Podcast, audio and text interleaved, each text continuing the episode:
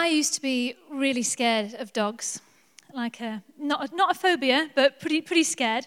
Um, and I spent many years trying to avoid dogs by avoiding going to certain people's houses who I knew had a dog, or um, crossing over the road if I saw a dog on the other side, or shivering with fear every time I saw one of the beware of the dog signs on people's houses. And one particular afternoon, I was walking home, got off the school bus, walking home, and noticed a man with a dog, one of those big Alsatians on the British Red Cross advert, very scary, um, heading down the same path that I'm, I was going to go down. So I thought, right, I need to get a game plan. So I thought, well, I'll just speed up a bit and I'll make a few meters distance between me and this dog, and then there's no chance it's going to jump up at me or harass me in any way. So, um, so yeah, so I, you know, savvy 13 year old, um, thought, right, so I set off down this path. And as I was walking, I could hear the sound of its collar, like getting, like start to speed up. So I was like, oh no, I bet these let, let it off the leash because it's like, you know, a bit more freedom for the dog. So it's like, great. so I thought, well, I'll walk a bit faster, you know. So I walked a bit faster. Um, and as I sped up, I could hear the dog speeding up as well. So I thought, oh no. So I was like, well, I'm going to have to jog. Like, so I'd broken into this casual light jog with my like school bag. And, and, um, and I thought might be a bit weird for the dog owner, but never mind, you know, I need to think about myself here. So carried on jogging.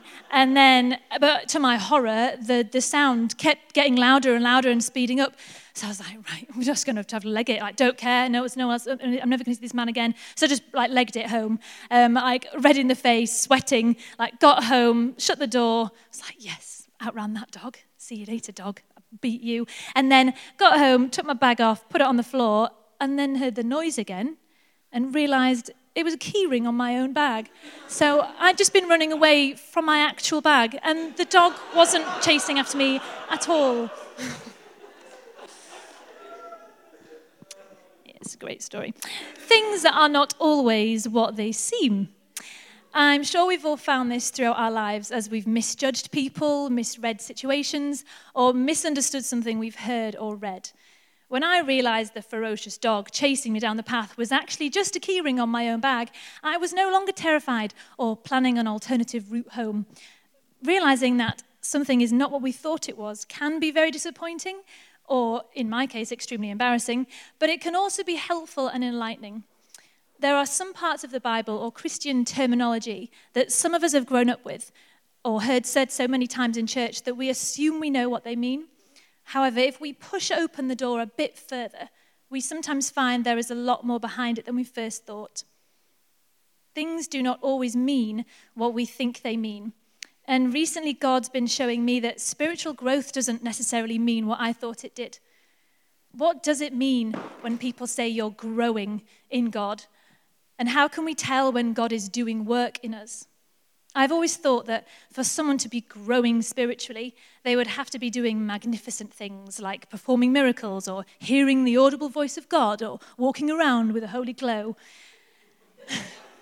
Some people here might, might do that, but as Ben said in his talk on Exodus 34 a few weeks ago, we often fall into the trap of looking for the evidence of God's glory in the big things.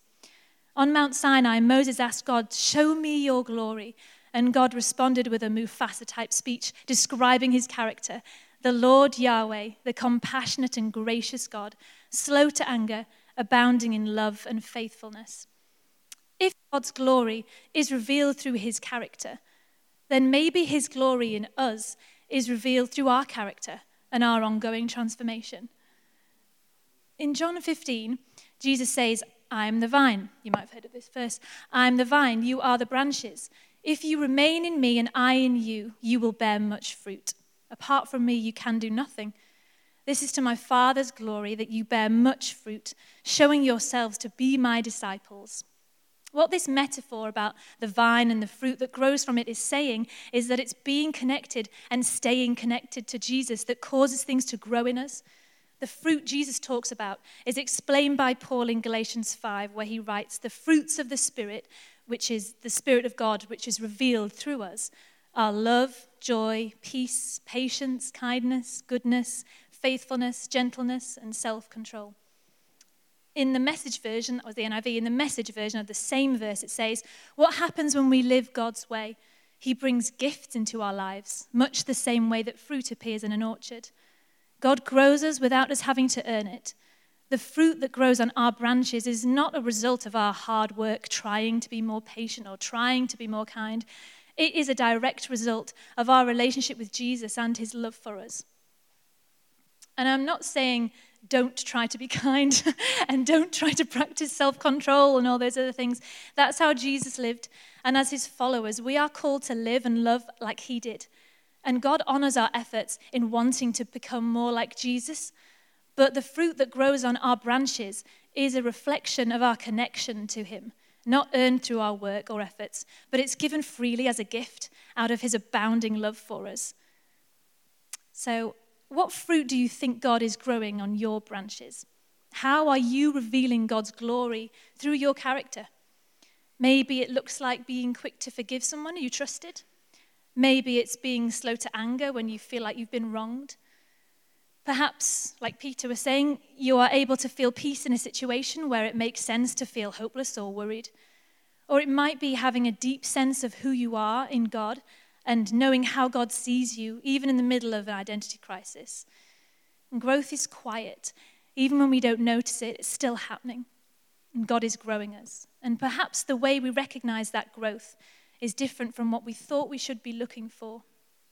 You might have fruit growing on your branch that you never realized was there until something happens, and then you think, oh, my reaction to that wasn't that what I thought it would be.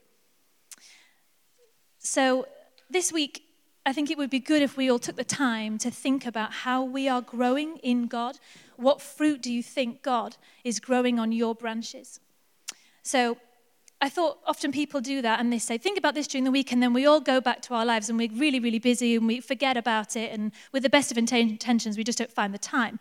So I'm going to give you something, or your, your challenge is to take a seed. Uh, there are some pots at the back that Susanna's put out, and there's going to be some at the front. There you go, some seeds. I won't tell you what seeds they are. Some of you might know. Some of you are keen gardeners. Um, I'm not. Another thing I could be better at. Um, but your challenge is to take a seed and find somewhere to plant it. It doesn't matter where. It can be somewhere random in York, can be in your back garden if you want, can be in the backyard here, uh, can be at work. As you plant it, think about what God is growing in you and pray that He will show you what He is growing on your branches. And it's not about seeing the growth and visiting the plant and making sure that it's working.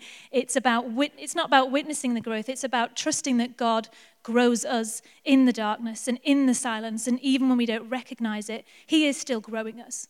So we're going to have some music, I think. And then um, when you feel like you're ready, you can come up and collect your seed from your pot.